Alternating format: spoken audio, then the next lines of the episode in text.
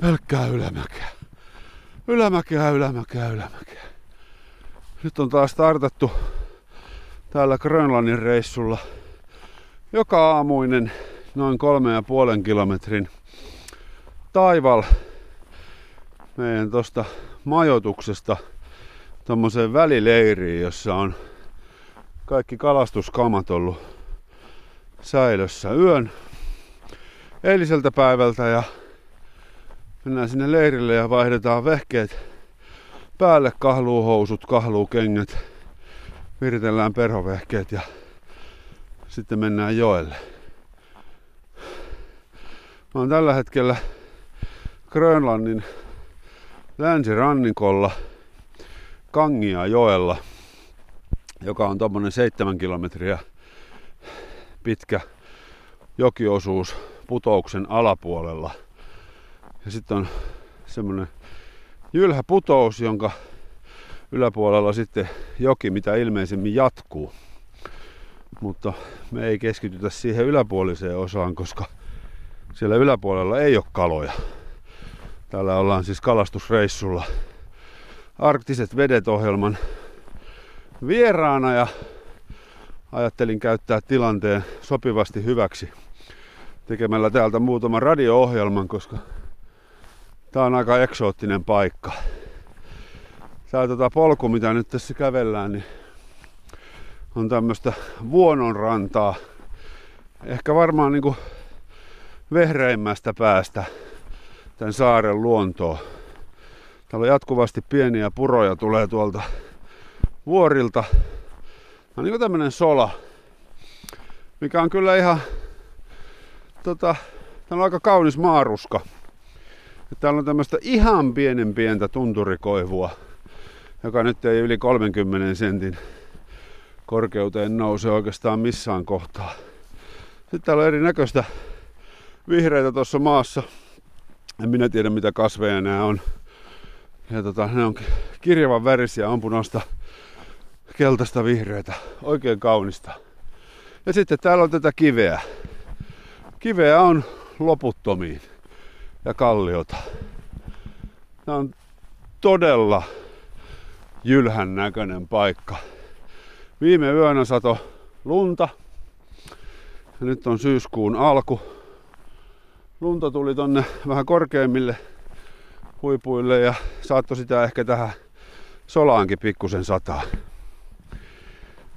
Täällä on aika raikas ja viileä keli ja tuo jokivesi on aika, aika rapsakkaa myös, että siinä kun päivän kalastelee ja jos vähänkin kahlailee, niin kyllä tietää olleensa. Ja nyt tulee, täällä on tämmöisiä vesiletkuja tuommoisesta pienestä tunturipurosta tai vuoriporoja ne kai täällä on. Otetaan vesi tuohon meidän majoitukseen. Täällä on siis tota, tää on tosi kaukana kaikesta. Nyt voi sanoa, että ei olla ihan lähellä sivistystä. Jos tota matkaa tänne pikkusen käy läpi, niin lähtö oli torstai-aamuna kuudelta. Meillä oli treffit lentokentällä. Ja siitä oli edessä sitten lento Kööpenhaminaa. Vajaa kaksi tuntia. Kööpenhaminassa oli muutaman tunnin vaihto ja siitä lennettiin sitten Grönlantiin. Tämmönen kuin Kangerlussuak niminen paikka. Lentokenttä keskellä sotilasaluetta. Eli siellä nyt ei ollut paljon mitään, mitään ihmeellistä. Siellä meillä oli mukava viiden tunnin vaihto. Täällä on 12 ihmistä tässä meidän porukassa. On juontajaa, Henrikssonin Juhania ja sitten on tota, pari kuvaajaa ja sitten loppuporukka onkin erinäköistä vipeltäjää. Kaikkia kuitenkin yhdistää syvä into perhokalastukseen. No siellä oli baari onneksi siellä lentokentällä, niin se viisi tuntia sujui siinä melko rattoisasti ja ilma oli silloin lämmin. Ja pystyi pihalla olemaan teepaidassa ihan, ihan hyvin, kun aurinko paistoi mukavasti. No me lähdettiin siitä sitten sillä Grönlannin sisäisellä lennolla jatkamaan matkaa. semmoiseen paikkaan kuin Manitsok. Mutta siinä jossain vaiheessa lentoa, niin kapteeni kuulutti, että Manitsokkiin ei pysty laskeutumaan tänään, että se on niin, näkyvyys on niin huono, että, että se on semmoinen kenttä, mikä on meren rannalla, että silloin kun siellä on sumua, niin sinnehän ei, ei koneella laskeuduta.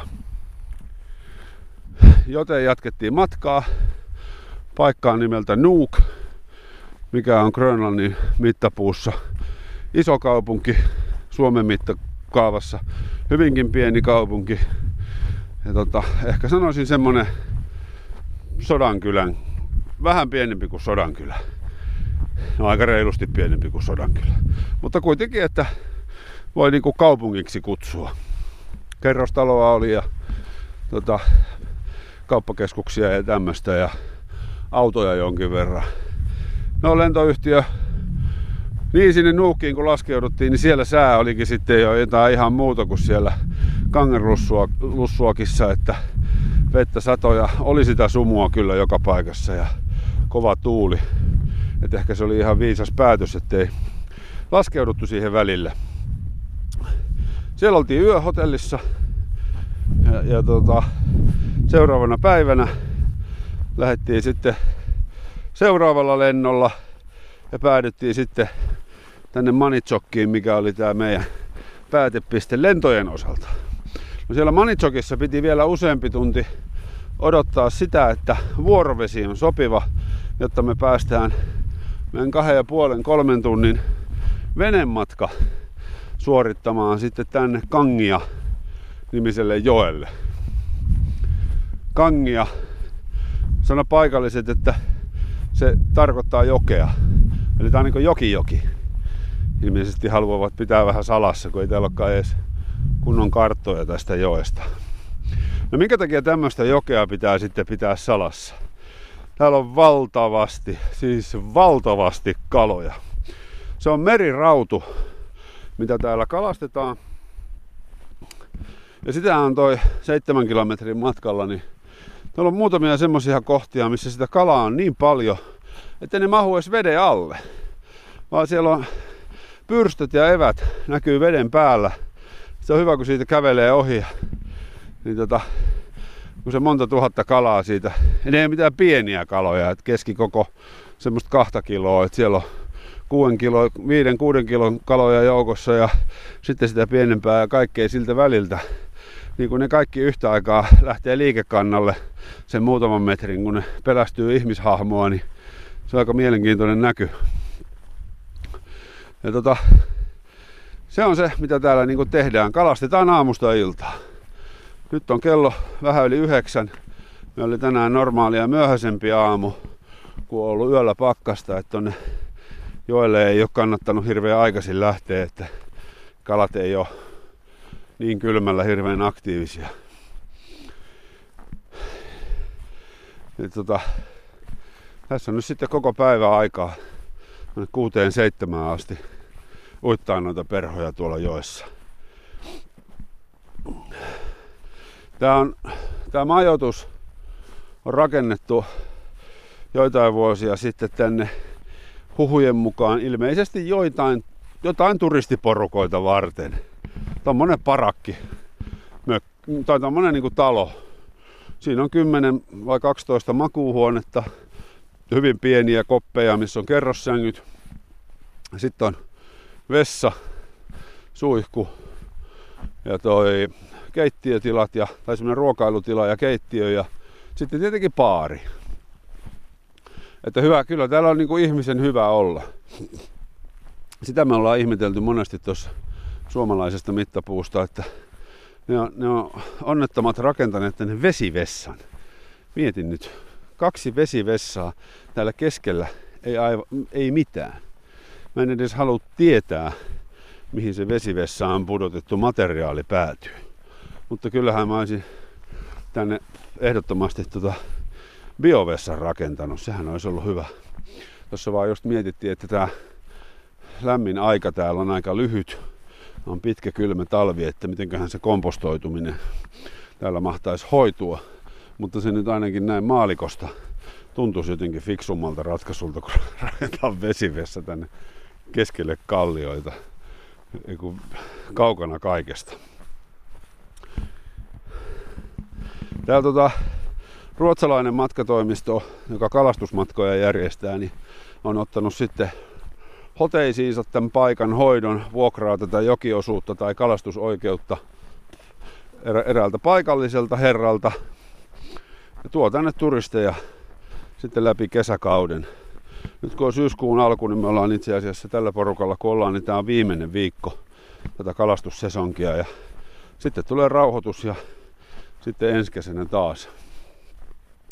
Tämä viikko meillä rakentuu niin, että me ollaan nyt kaksi päivää matkustettu.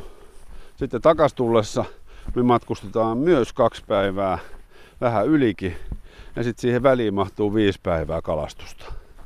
Mutta kyllä kun tuossa tuota perhoa heittää aamusta iltaan viisi päivää, niin mulla on ainakin toi vasuri, kun olen vasen käsi melko hellänä tästä toiminnasta, että, että kyllä mä uskon, että toi, toi, toi viisi päivää on ihan kyllä riittävä, riittävä aika kalastella. Tuo merirautuhan on käsittämättömän kaunis kala. Ne on semmosia hopeakylkeisiä, hopeakylkisiä tota, kaloja, mitkä nousee tuohon jokeen. Ja sitten kun on tuossa joessa aikansa, niin ne alkaa siitä pikkuhiljaa tummua. Ja sitten niistä tulee ikään kuin sen värisiä, kun me suomalaiset maailman kauneimman Lapissa esiintyvän kalan eli raudun eli nierien tunnemme. Sillä on oranssi vatsa ja, ja on, on kullanväriset pilkut ja sitten siinä on vihreitä ja sitten siinä on semmoiset järjettömän kauniit evät. Et se on niinku tämmöiselle kalaintoilijalle, niin se on, se on valtavan kaunis näky. Tämmöinen kutuasussa oleva rautu. Nyt mä tuun tämmöisen joen joen yli, mihin on rakennettu tämmöinen tosi alkeellinen silta, että siitä johtuu tämä kohina. Toivotaan, että mä putoa tämän sanelukoneen kanssa tonne hyytävän kylmään veteen. Ja sehän täällä on tietysti kiva, että vesi on puhdasta, että, että sitä voi tuossa pistellä naamariin kuksasta samaan aikaan, kun kalastelee tuossa joessa. Todella kylmää vettä. Missään ikinä törmännyt näin kylmään veteen ja kirkkaaseen. Se on tota, kirkas vesi on tässä hieno juttu, kun kävelee tuommoisen kanjonin yläpuolella ja kattelee tonne jokeen, niin polaroidilaseella näkee ne tuhannet kalat. Sitten sieltä pitäisi yrittää löytää niitä isoja. Täällä on vähän se ongelma saada noita isoja, että siihen sattuu perho iskemään semmoinen pieni ennen kuin se iso ehtii, kun Isoja on tietysti lukumäärällisesti vähän. Ne on arempia, ne on jylhempiä, ne on viisaampia. Ne ei ota ihan, ihan joka ikiseen syöttiin, mikä, mikä nenä eteen heitetään niin kuin noin pienet. Ja tietysti sitä kalastaa yrittää semmoista isoa saada jallitettua sieltä. Politiikka täällä on se, että suuri osa kaloista päästetään takas mutta eilen esimerkiksi noin paikalliset oppaat kertoi meille lukumäärän. Monta kalaa tarvitaan meidän ruokaa. Me syötiin lounaalla. Tuossa rautua tehtiin tulilla se jokirannassa. Ja sitten tota, illalla illalliseksi tota, syötiin myös rautua. Ja se on kyllä taivaallisen makunen kala. Siitä ei pääse mihinkään. Niin, meille annettiin tarkat ohjeet siitä, että 40-50 sentin välissä olevia kaloja ja sitten ne piti olla kirkkaita. Että ei niitä kutuasusia kaloja, vaan nimenomaan semmoisia hopeakylkisiä, jotka on just noussut tänne jokeen. Niitä me otettiin sitten se sopiva määrä. Kyllähän tietysti 12 ihmistä, anteeksi 11, koska tota, porukkamme naisedustaja eli Sanna, on esimerkillisesti noudattaa vegaaniruokavaliota, eikä myöskään syö kalaa. Että on, siihen mä vetäisin kyllä sen raja, jos mä lähtisin tuohon tota, kasvisruokahommaan, että kyllä kyllä mä kalaa söisin. Se on niin, siitä ei kyllä pystyisi olemaan irti. Eikä se nyt niin tarvitsisi ollakaan, että kalahan on todella hyvä ravinto, ravinnon lähde.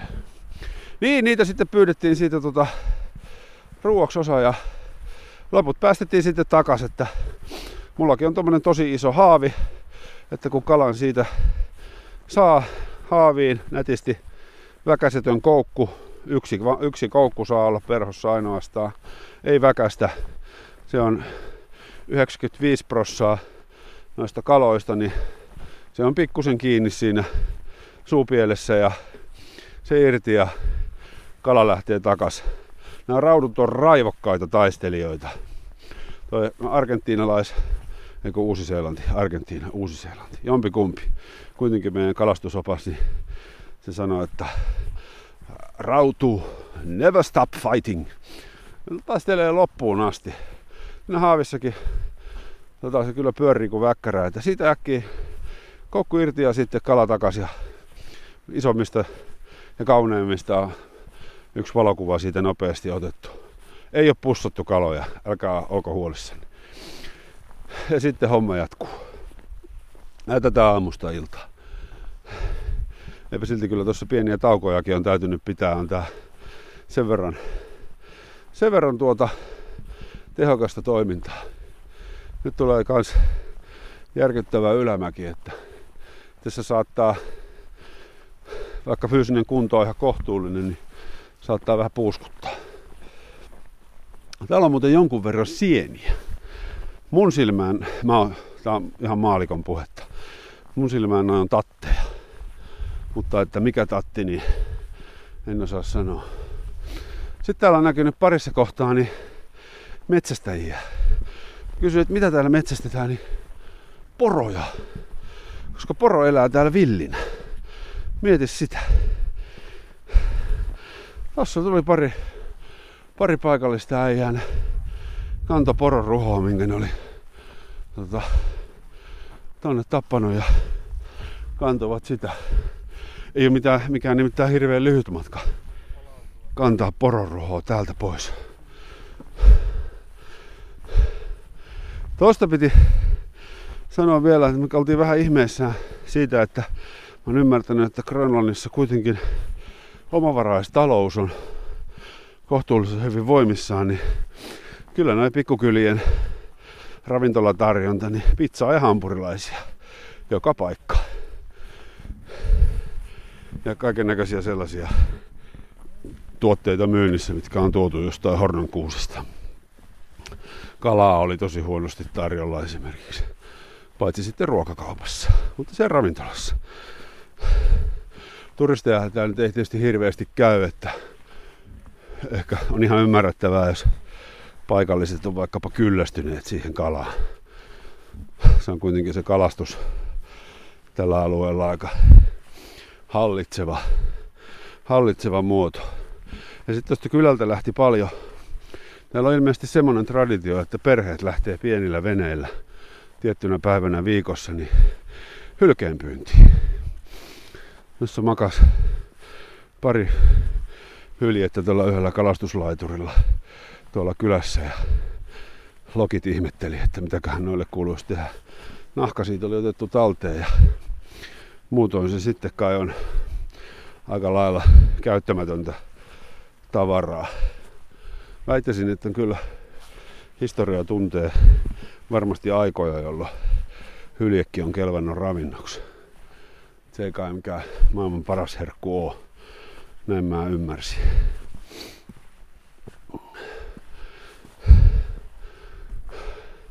Tätä ei voi kyllä mitään muuta kuin ihastella loputtomiin tätä maisemaa. Mä kävelen nyt tämmöstä tota, rinnettä, missä on tämmöistä ohutta pientä heinää. Sitten sitten menee keskeltä polku. Ja tota, näitä puroja tulee sadan metrin välein, jotka lorisee mukavasti. Tääkin on tämmönen tosi kaunis, hyvin kapea puro, jossa täysin kristallinkirkas vesi virtaa tuossa kivikossa.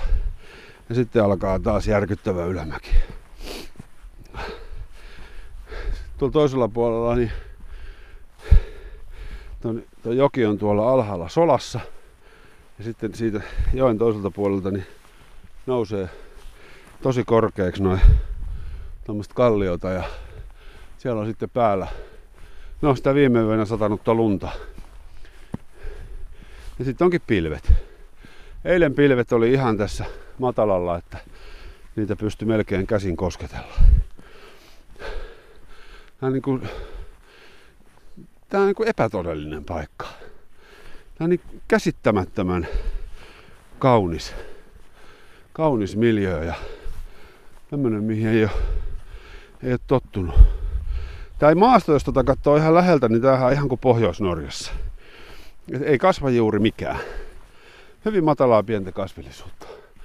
Mutta tämä, tämä kallio on kyllä jylhää. Sitten on tämmöistä sileetä, suuripintaista kalliota, jossa on, jos on tommosia niin kuin erilaisia kuvioita, joka nyt johtuu varmaan siitä, että sieltä virtaa vettä osasta paikkaa ja osasta paikkaa ei. Etkin mä väittäisin, että tämä on ihan sitä rehevintä aluetta, tämä sola, mitä tältä saarelta löytyy. No kyllähän se tämmöinen matala, matala sola tietysti kerää kosteutta ja täällä on varmaan muita alueita pikkusen lämpimämpi, että toi kasvillisuuskin täällä viihtyy. Toi venematka, mikä tultiin vähän yli kaksi tuntia, niin, niin siinähän näki pelkästään kalliota.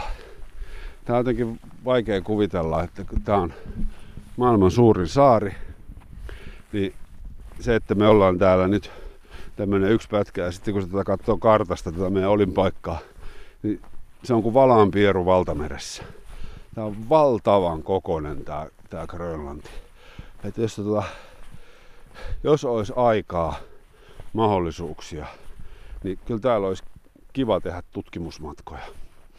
Täällä on tämä paikan isäntä Kristeri, joka on muuten, siis tota, perhokalastajat tietää, niin Loop perhomerkin perustaja aikoinaan ruotsalainen, niin, niin tota, kysyttiin vähän, että no, Grönlanti iso saari, me ollaan nyt tämmöisellä joella, mikä on, mikä on hieno raudunkalastuspaikka, että mitäs nämä saaren muut joet?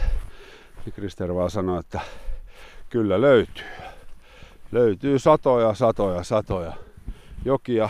Osa on semmosia, mistä ei tiedetä mitään. Osa on semmosia, mistä tiedetään, mutta ei saa mennä. Tuolla on esimerkiksi yksi joki, tota, mikä on Unescon maailmanperintökohde. Se on niin kaunis, siellä on niin isoja kaloja, se on niin hieno.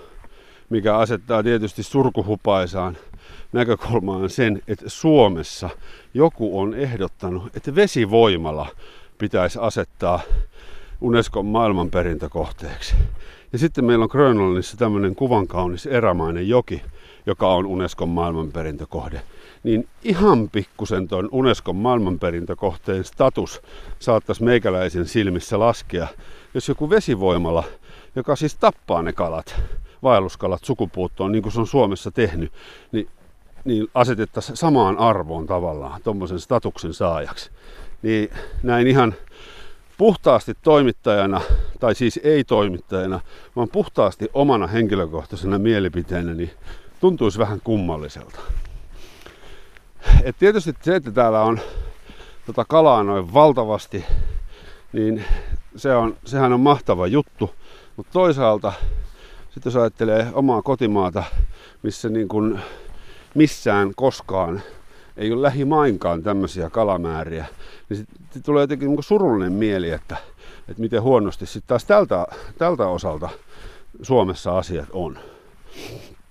Et se on semmoinen taas niin kuin näin, mitä pistää, mikä pistää miettimään, niin kuin, jos tässä vakavoituu yhtään tämän luonnon olon äärellä. Et tota, kalastajanakin niin se tuntuu hassulta, että kaloja on joka paikassa ja, ja sitten se, niitä kaloja on myös siimon päässä tosi paljon, kun Suomessa on tottunut siihen, että, että jos nyt menee jollekin vaikkapa tosi maineikkaille, hyvälle suomalaiselle Taimenkoskelle, missä, missä sitä luonnon, komeita luonnonkalaa on, niin jos on vähänkin huolimaton tai vesi on liian kylmää tai on tapahtunut jotain sääolossa, niin voi olla hyvinkin niin, että koko vuorokauden aikana, mikä se kalastusaika siellä yleensä, yleensä on, suurimmalla osalla, niin ei tule mitään tapahtumia. Tai sitten ehkä niin kuin yksi pikku tärppi. Ja täällä aivan niin kuin sellaiset tulee jopa mieleen, että onko tässä mitään järkeä. Niin kuin ilotulitusta, raskaan sarjan tykitystä. Siis sellaista niin kuin tykkipatteritoimintaa, että, että kyllä sitä vaan, anteeksi, ei lakkaa, lakkaa miettimästä, millaista, millaista meininkiä tämä on. Sitten tähän loppuun, niin mä oon säästänyt ehkä kaikista hienoimman jutun, mikä täällä on. Huomaatte sitten, mikä loppukoukku. Mutta onko se hienoa? On. Täällä ei kuulu matkapuhelin lainkaan. Tässä on nyt kolme päivää tällä hetkellä oltu täysin puhelinkentän ulkopuolella, mikä tuntuu taivaalliselta. Suomessa on tottunut siihen, että on semmosia, paljon semmoisia paikkoja, missä on huono kuuluvuus. Ja sitten on semmoinen olo, että joku aina jollain retkellä, niin joo, täällä, täällä paikalla on semmoinen, että kun menee tuohon tunturin laelle, niin tos kuuluu puhelin ja sitten aina joku porukasta räplää puhelinta. Ei, mulla on yksi tolppa. Mikä liittymä sulla on? Mulla ei ole yhtään tolppa. Ei, kyllä mulla tää taas pelittää. Tässä on kol... Oh, nyt ne hävisi ne tolpat. Niin täällä on selkeästi se, että kun täällä ei kuulu ollenkaan. Niin mullakin on nyt tässä ollut neljä päivää puhelin lentokonetilassa. Mä käytän sitä, koska mä otan sillä kuvia. Nykyaikaisella älypuhelimella saa erinomaisia kuvia. Mä oon käyttänyt sitä nyt niinku kamerana, koska tälle reissulle niin piti ottaa minimaalinen määrä tavaraa, koska nuo matkatavarasäännöt on aika tiukat ja sitten mullakin kun on perhana 4-8 jalka, niin toi vaelluskengät kun on, no okei ne oli jalassa, mutta noin perokalastuskengät on ihan todella suuret. Sitten mä oon käynyt muutamana aamuna aamulenkillä, juoksulenkkarit on matkassa ja meillä oli tänään tota porukalla tota aiemmin jo mainittu Sanna veti meille tuossa äijille, viimeisen päälle jäykille äijille, todella jylhässä maisemassa, niin aamujoogan. Se oli hupaisaa, hupaisaa nähtävää, kun rotko alapuolella ja, ja semmoinen jylhä vuono ja lumihuippuset vuorot ja vuoret siinä vierellä ja sitten tota läpeensä jäykät ukot joogaa siinä aamu kahdeksalta. Hienoa toimintaa sanoisin. Tehtiin aurinkotervehdys, näin ei joogakielellä sanottuna. Ja kyllä se avasi paikkoja aika hyvin. Mä muutenkin tota, on aina, joilla ihmisillä on semmoinen käsitys, että kalastusreissut on niin pelkkää ukkojen porsastelua ja ryypiskelyä ja näin poispäin. Niin, no okei, voi se kielellisesti olla sitä porsastelua, kyllähän tota musta huumori täällä kukkii, mutta ei täällä nyt ihan hirveästi ole tuolla alkoholilla läträtty.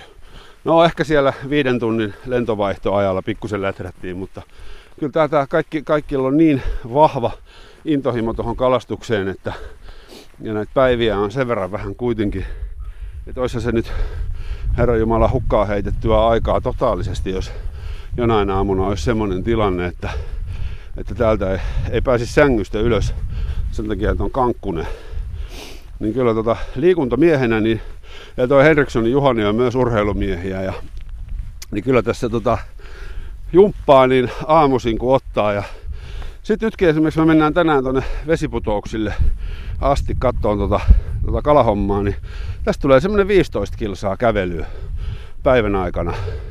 Ja koko päivä ollaan aamustiltaan niin jalkojen päällä. Seisotaan tai pikkusen kävellään. Et sitä yhteiskävelymäärä on, lähentelee varmaan tota, 6-17 ja maaston muodot on aika miehekkäät, että siinä mielessä kyllä tämä on niinku ihan jumpasta käytämä reissu. Täällä on mukana myös toi Vilhusen Sampsa WWFltä ja Sampsalla on todella mielenkiintoisia tarinoita mikromuoviasioista ja muovi, muovijätteestä ylipäätänsä. Ja sehän nyt tätä Grönlantiakin toki koskettaa, koska ainakin huhujen mukaan niin Grönlannissa välttämättä kaikkialla jätehuolto ei ole ollut ihan, ihan mallikelpoista. Eli tota, mä jututan Sam, tota, Sampsaa seuraavan kerran, niin, niin palataan. Mä alan nyt tulla tähän meidän leiriin ja alan vaihtaa kahluvehkeitä päälle, niin, niin tota, meikäläisen Instagramissa muuten, at Mikko Peltola, niin löytyy kuvia tästä reissusta, jos kiinnostaa käydä katsomassa nämä edellä mainitut kuvailut. No niin, täältä vaietaan pariksi viikoksi täältä Grönlannista. Täällä toimittaja Peltola, Grönlanti, Kangiajoki ja nyt takaisin Pasilaan.